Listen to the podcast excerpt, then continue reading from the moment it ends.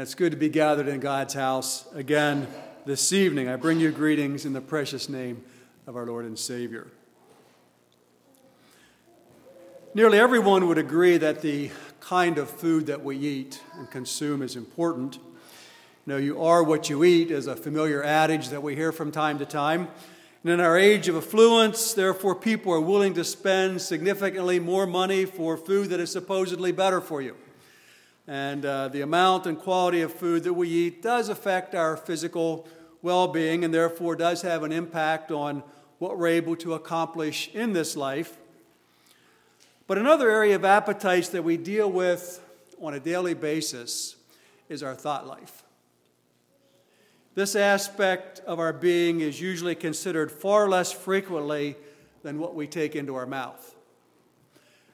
Yet it has a great effect on our mental and on our spiritual well-being, and sometimes even our physical well-being. How often do we hear either directly in word or implied by action that what I think is private? You know, that my thoughts have no bearing on my daily work or what kind of a person I am. Our court system frequently deals with what they call the right of privacy. And by this, lawyers argue that what a person does or says or thinks and does in private is not subject to scrutiny by others. Now, that concept may hold up in a court of law, but it won't hold up in a court of judgment by our God, on Judgment Day by our God. Our thoughts do affect us greatly. Proverbs says of the person with an evil eye in Proverbs 23:7, "For as he thinketh in his heart, so is he." A loose paraphrase could be, you are what you think. What we think about becomes who we are. What we meditate on affects our character. It affects our actions. And as a result, it can ultimately affect our eternal destiny. And so I'd like to think this evening about cultivating a pure mind. Why is thought life so important? Our thoughts engage so much of our being, our mind, our emotions, our desires, our memories, our imagination. Pure and good thoughts draw us closer to God. Sinful thoughts draw us to evil. Someone has written, "Sow a thought and reap an act. Sow an act and reap a habit. Sow a habit and reap a character. Sow a character and reap a destiny." Our thoughts lay the groundwork for what we do and who we are. A selfless act of kindness doesn't just happen. It springs from a thankful and a loving heart. And likewise, no one ever just falls into adultery. Rather, the adulterer's heart has been prepared by lust and evil thoughts before the act was committed. Sow a thought, and the thoughts that are cultivated set the course of our lives. Jesus clearly defined the source of evil thoughts in Matthew chapter 15, verses 18 and 19, very familiar words where we read there, "But these things which proceed out of the mouth come forth from the heart, and they defile the man. For out of the heart proceeds evil thoughts, murderers, adulteries, fornications, thefts, false witness, blasphemies." Now, some in Jesus' audience there were, namely the Pharisees, were very concerned about their outward actions and about their outward appearance. And they could go to great lengths to avoid wrongdoing and outward appearance. And Jesus didn't negate that.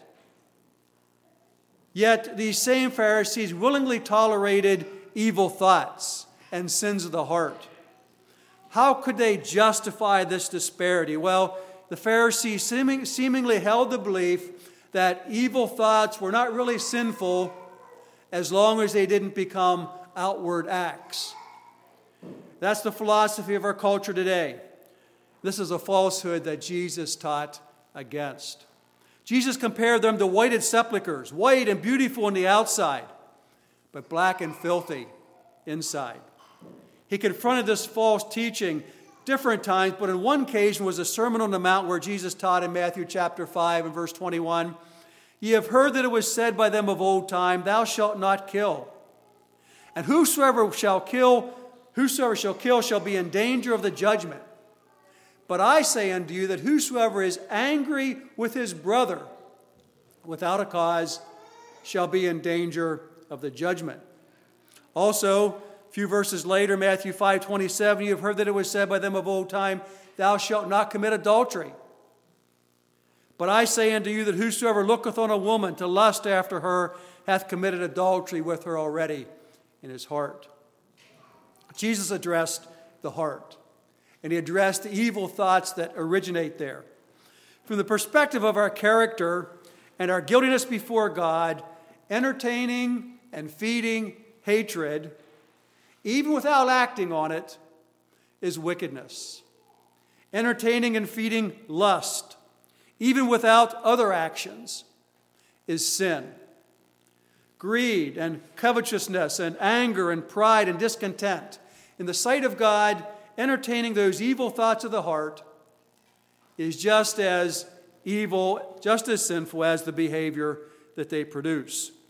Just because you may not act on an evil plan doesn't excuse the secret desire.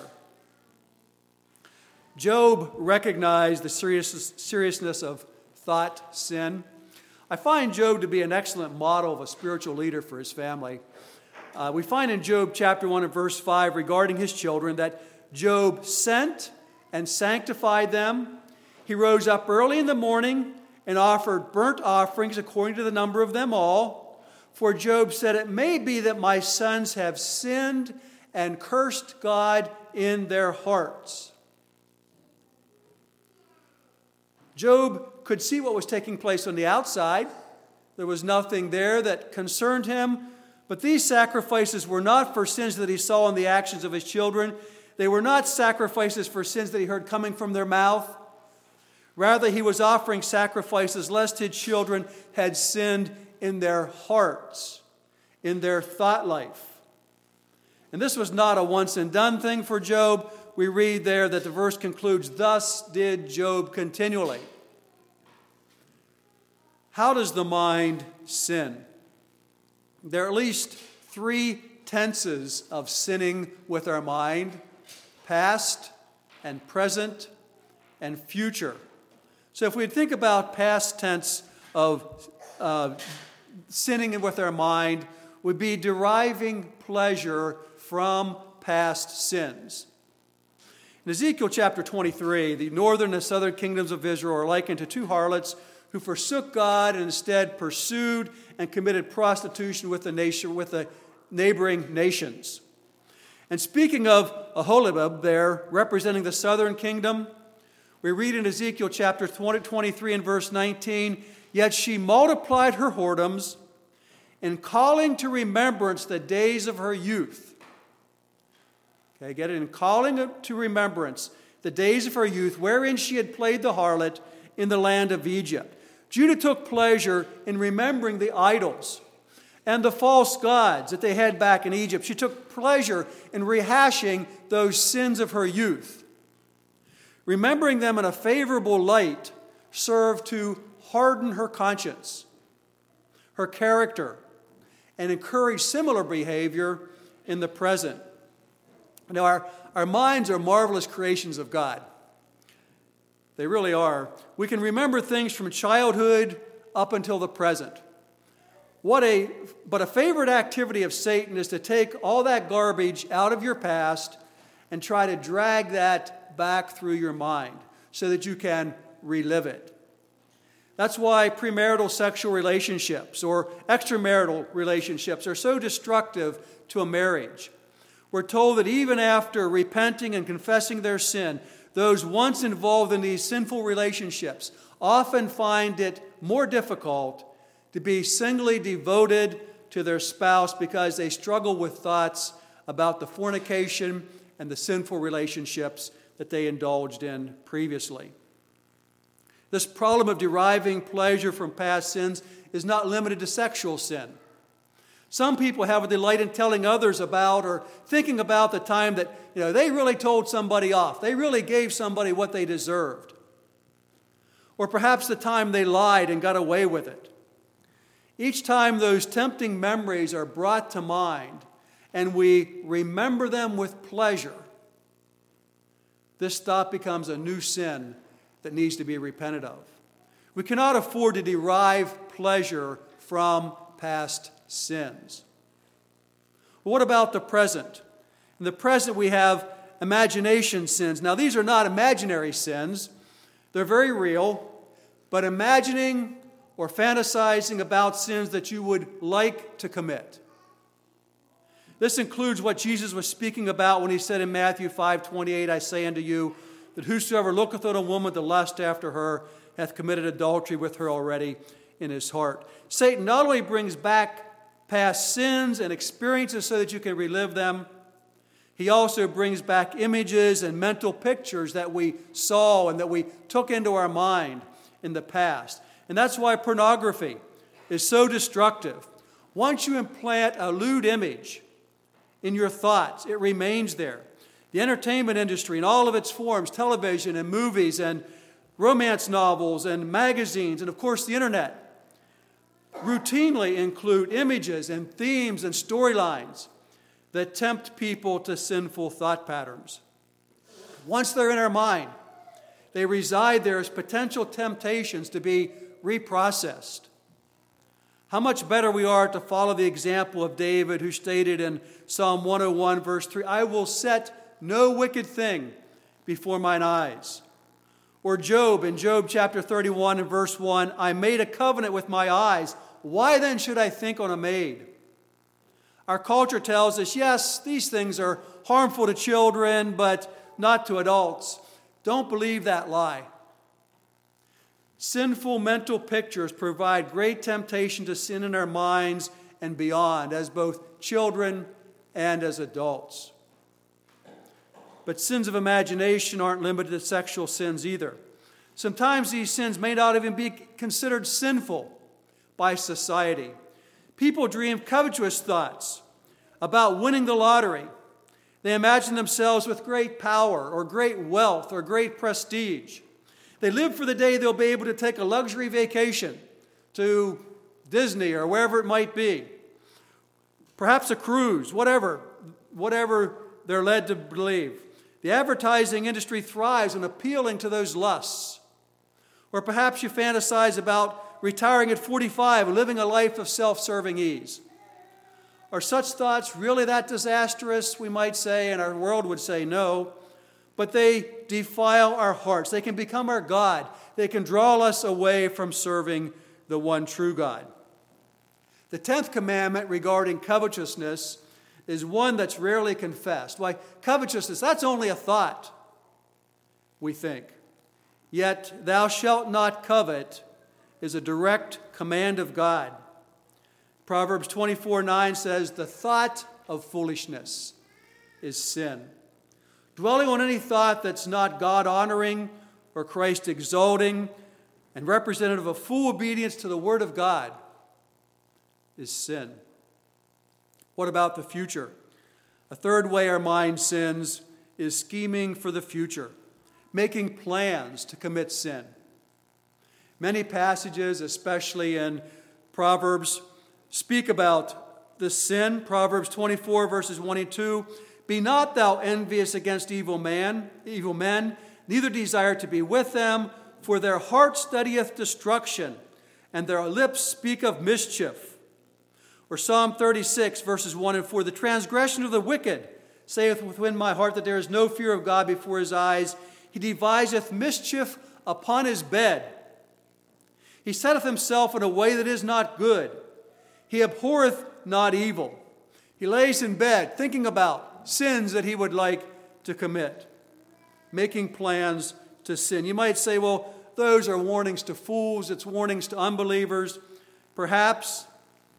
But even Christians can fall into this habit if we're not careful.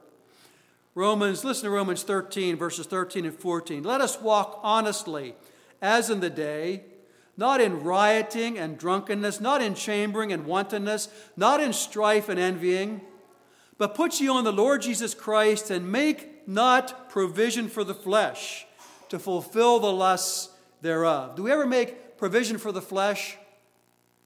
Do we ever keep hold of something just in case we might want to indulge in sin at some future time?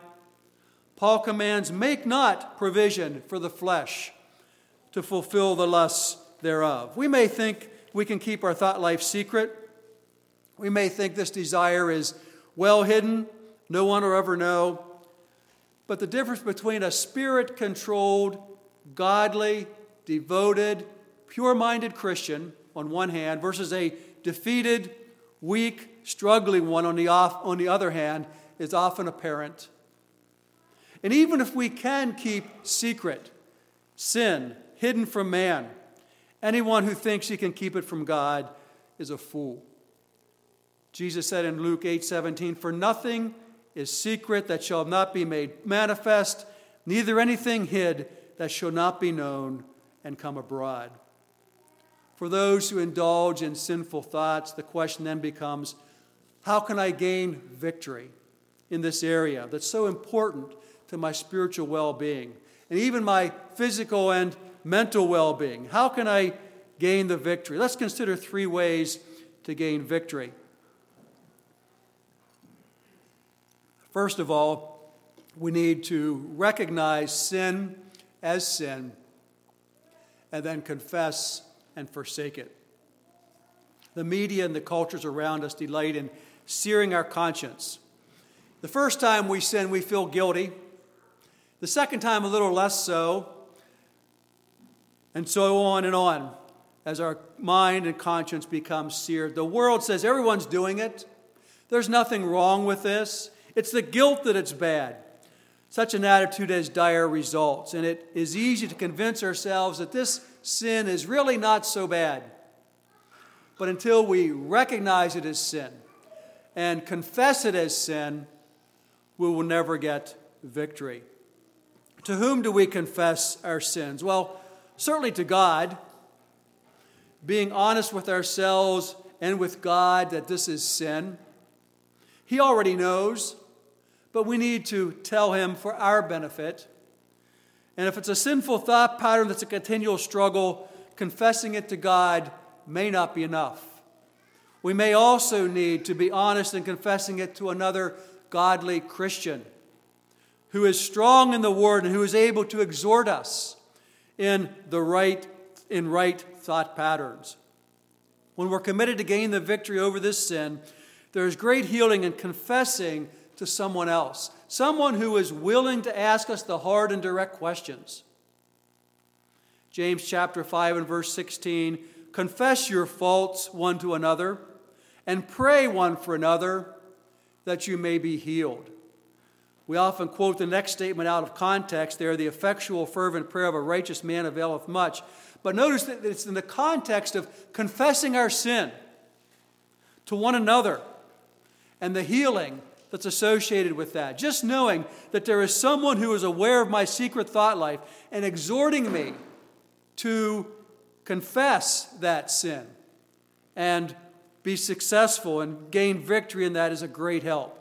Solomon said in Proverbs 28 and verse 13, "He that covereth his sin shall not prosper, but whoso confesseth and forsaketh them shall have mercy."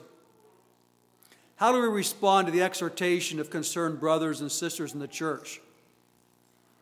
And as a child of God with the Holy Spirit to convict us, how do we respond to His prompting? You know, each time we rebuff a prompting to do right, it sears our conscience and hardens our minds and hearts just a little more. The real standard and definition of sin is found when we gaze into the mirror of God's Word.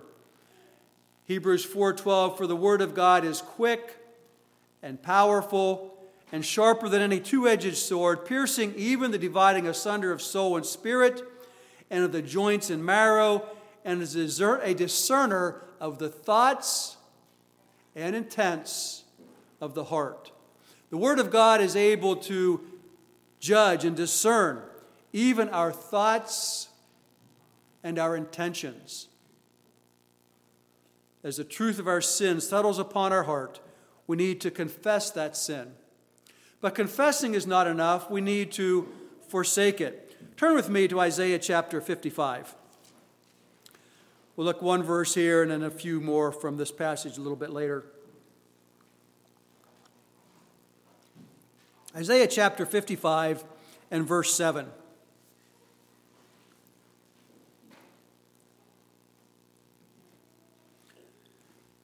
Isaiah 55, 7. Let the wicked forsake his way, and the unrighteous man his thoughts. And let him return unto the Lord, and he will have mercy upon him, and to our God, for he will abundantly pardon. Putting aside sinful thought patterns doesn't just happen. Being accountable to a godly brother or godly sister can help overcome sinful thoughts. But for the child of God, the indwelling Holy Spirit provides power and grace as well, and encouragement to live in victory. God's power is sufficient. 1 Corinthians 10:13, there hath no temptation taken you, but such as is common to man. But God is faithful, who will not suffer you to be tempted above that which you're able, but will with the temptation also make a way to escape, that you may be able to bear it. A struggle you're facing in your thought life is not unique to you. Others have faced the same temptation, but such sin does need to be confessed and forsaken. Second, we need to refuse to entertain evil thoughts. Avoid places and situations and activities that encourage evil lines of reasoning. I want to notice here the many times that we are told in Scripture to flee. And we must flee in our mind before we flee physically. We're not going to physically flee a situation until we first have fled in our mind. But 1 Corinthians chapter 6 and verse 18 says, flee fornication. 1 Corinthians chapter 10 and verse 14, flee from idolatry. 1 Timothy 6, 10 and 11 says, flee these things, and there it's speaking of covetousness. 2 Timothy chapter 2 and verse 22, flee also youthful lusts. Romans chapter 12 and verse 9, abhor that which is evil, cleave to that which is good. Romans 13 verse 14, make not provision for the flesh to fulfill the lusts thereof. James chapter 4 and verse 7, resist the devil, and he will flee from you. We need to refuse to entertain evil thoughts. We need to stay away from places that bring those things to our mind. Is there some place you go that brings temptation? Avoid that place. Is there something you do that brings temptation? Don't do it at all costs. Maybe you need to pitch away that smartphone and get a flip phone or whatever it takes. Flee from temptation that you struggle with. Make a commitment with David that I will set no wicked thing before mine eyes. And moreover, when evil thoughts do spring up without warning, determine to put them aside. You might say, well, how do I do that? The more I determine not to think about something, the more I think about it. Well, yes, that's why at those times we need to direct our thoughts to something else. And that brings us to the third step of gaining victory. We need to recognize sin as sin and confess it. We need to refuse to entertain evil thoughts, but we also need to feed on and think about the Word of God and things that are pure. The Word shows us our sin, but continuing to meditate on God's Word allows our minds to be filled with God's thoughts. Returning to Isaiah chapter 55, we already read verse 7. Let's read verse 7 again and continue with a few verses as we continue on. Again, Isaiah chapter 55 and verse 7. Let the wicked forsake his way, and the righteous man his thoughts. Let him return unto the Lord, and he will have mercy upon him, and to our God, for he will abundantly pardon. For my thoughts are not your thoughts, neither are your ways my ways, saith the Lord. For as the heavens are higher than the earth, so are my ways higher than your ways, and my thoughts than your thoughts. How do we gain victory over evil thoughts? by thinking the thoughts of God. If there are specific areas of my thought life that I have special difficulty, I'd be wise to determine beforehand a verse of Scripture, a verse of song, something that I will think of when that temptation comes my way. For example, if I tend to complain about those in authority over me, I might determine that when that temptation comes to complain about the government, for example, I'll recite 1 Timothy 2, 1 and 2. I exhort, therefore, that first of all, supplications, prayers, intercession, giving of thanks be made for all men, for kings, and for all that are in authority. We may lead a quiet and peaceable life in all godliness and honesty. Perhaps I'm tempted to covet a neighbor's house or car or tractor, whatever it might be. 1 Timothy 6, 6 and 8 might be a good verse to keep in our mind that whenever that temptation comes, I exhort, therefore, that first of all, but godliness with contentment is great gain. For we brought nothing into this world, and it's certain we can carry nothing out. And having food and raiment, let us beware with content. Or maybe whenever that thought of covetousness comes, we might want to think of that song, Count Your Blessings. Whatever, something that direct our thoughts away from the evil thoughts to something that's pure and good. Like Daniel, who purposed in his heart not to defile himself with the king's meat, we can determine that when sinful thoughts cross our mind, we'll turn our thoughts to things that are good. Turn with me to Philippians chapter 4. Brother Zach read the verses just before these this evening, but I'd like to begin with verse 8. Philippians chapter 4.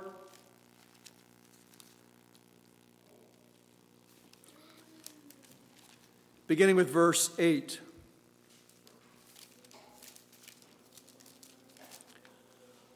Finally, brethren, whatsoever things are true, whatsoever things are honest, whatsoever things are just, whatsoever things are pure, whatsoever things are lovely, whatsoever things are of good report, if there be any virtue and if there be any praise, think on these things. Notice the things that we should think on here, just to reiterate. Things that are true, things that are honest, things that are just, things that are pure, things that are lovely, things that are of good report, things of virtue, things that are praiseworthy. Now, these are not things that we normally find in the newspaper or the internet or the news of our day. But if we go to the right place, we go to the Word of God, we go to good reading material, and look at places where God is at work in the hearts and lives of men, there is good news to be found every day of the week.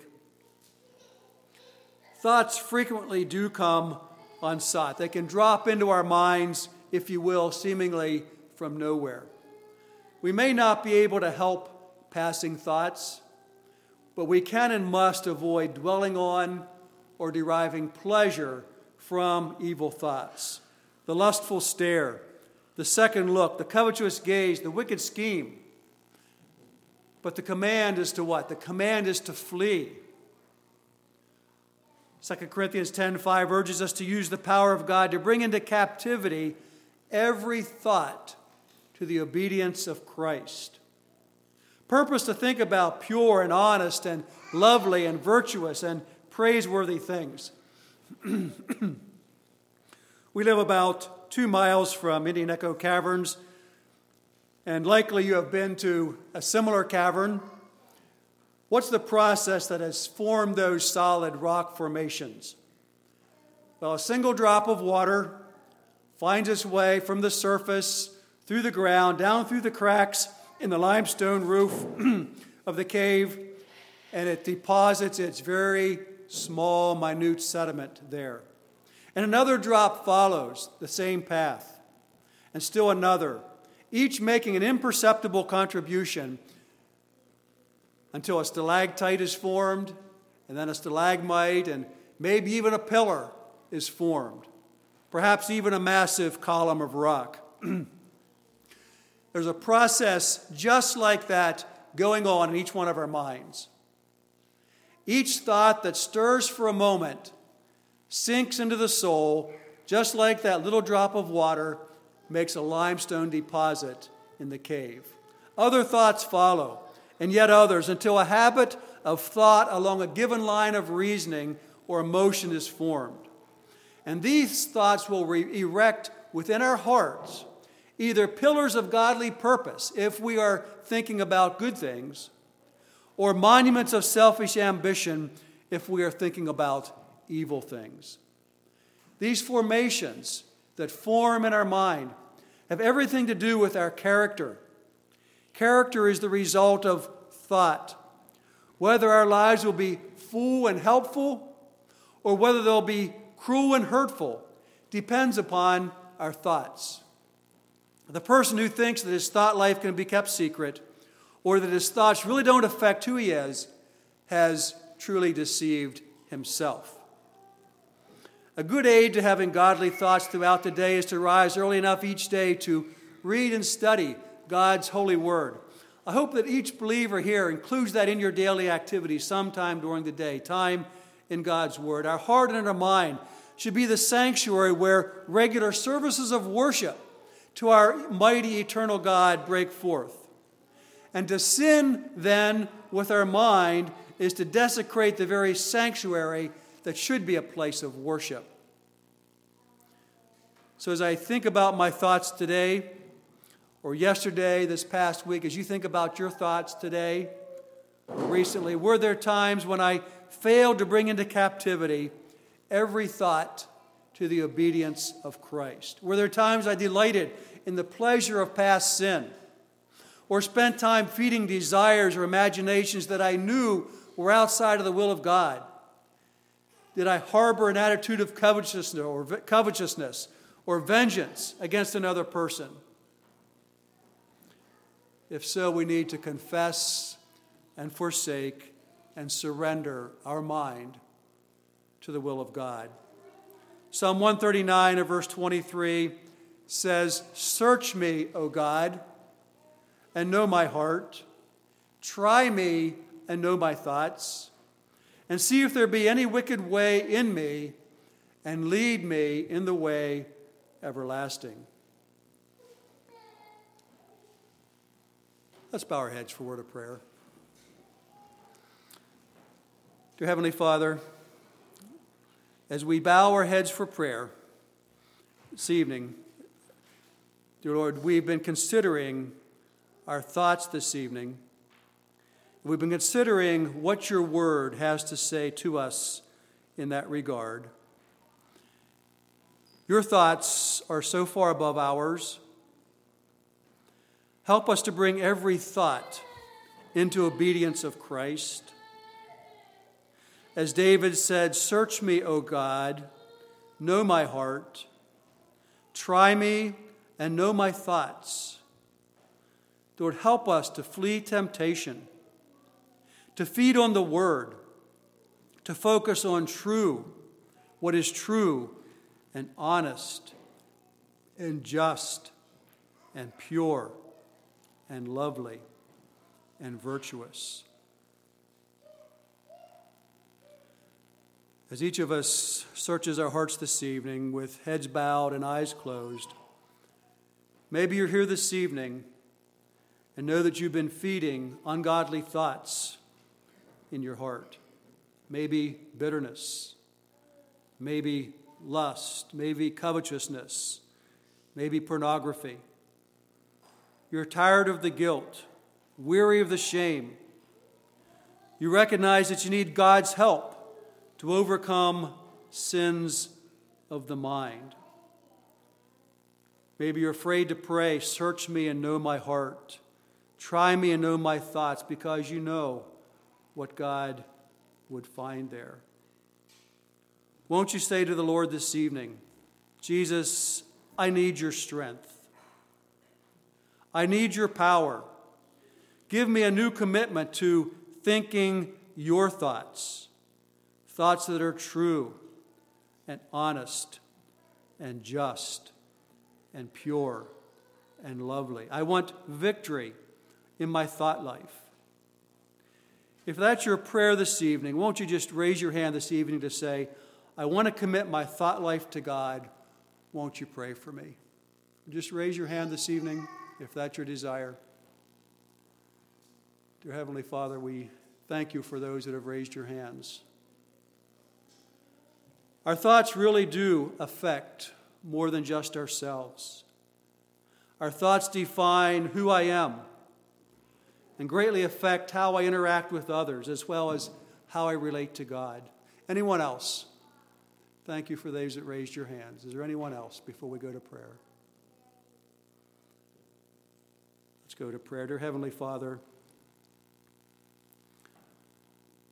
this is an area that many of us do struggle with, dear Lord, and yet we recognize it's so important as we think about our thought patterns, those thoughts that dribble into our minds, and what do we do with them?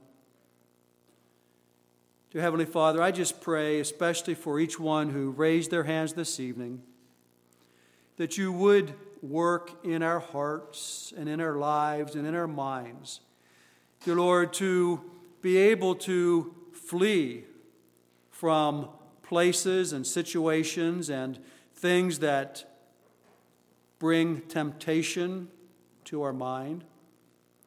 I pray that you would help us to, when those thoughts do come, to respond with godly responses. Maybe a verse of Scripture, maybe a hymn of a song, something, dear Lord, that will direct our thoughts and our minds to things that are pure and just and honest and right. Lord, help us to discard evil thoughts and instead meditate on what things are pure and lovely and of a good report.